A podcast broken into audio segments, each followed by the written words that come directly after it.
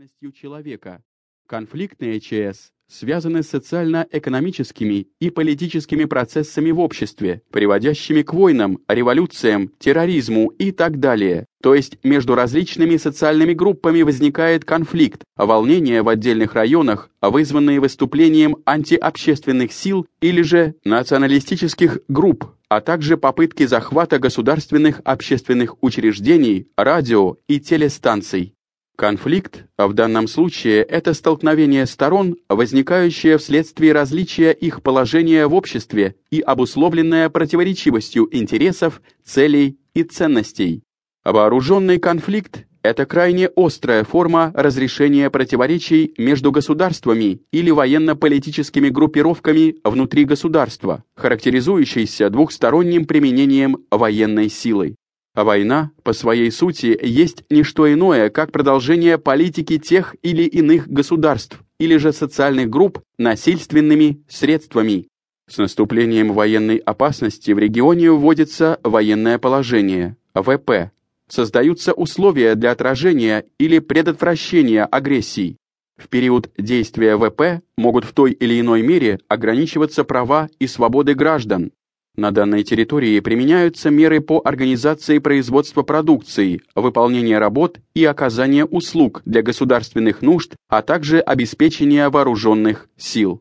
Таким образом, вооруженные конфликты – сложно-социально-политические явления, вызываемые накопившимися и не получившими своевременного разрешения противоречиями, Знание правил поведения в зоне военных конфликтов и умение их применять на практике помогут выжить в подобных ситуациях. Помимо межгосударственных военных конфликтов, военно-политическую обстановку внутри страны вызывают народные волнения, часто приводящие к социальной катастрофе, которая имеет возможность вытечь за рамки местного масштаба. Этапы развития социальной катастрофы.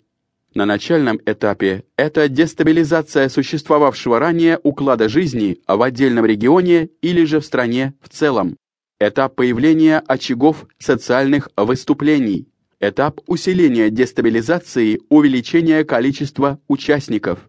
Скорость распространения и потенциальную разрушительность социальных выступлений определяют условия жизни людей. Чем хуже условия жизни, тем выше поднимается уровень социального недовольства, тем сложнее его сдержать.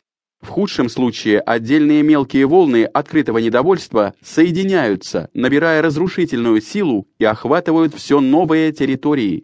Далее все начинает развиваться по схеме «чем хуже, тем еще хуже».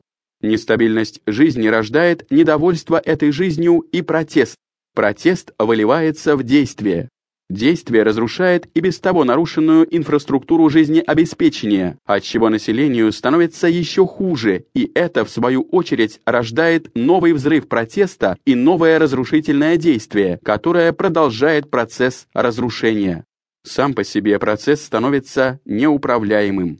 Чтобы стабилизировать массовые настроения, необходимо уравновесить притязания и возможности их достижения, в противном же случае возникают ситуации, в ходе которых происходит выплеск негативной энергии.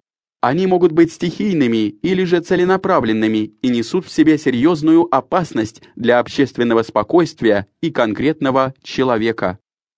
Страх. Он полезен или вреден? Как ему противостоять? Страх – это естественная реакция организма на приближающуюся опасность. Она спасает и оберегает человека, но только в том случае, если опасность это реальна, а не чрезмерно преувеличена. Навязчивые страхи также опасны, как и абсолютное бесстрашие.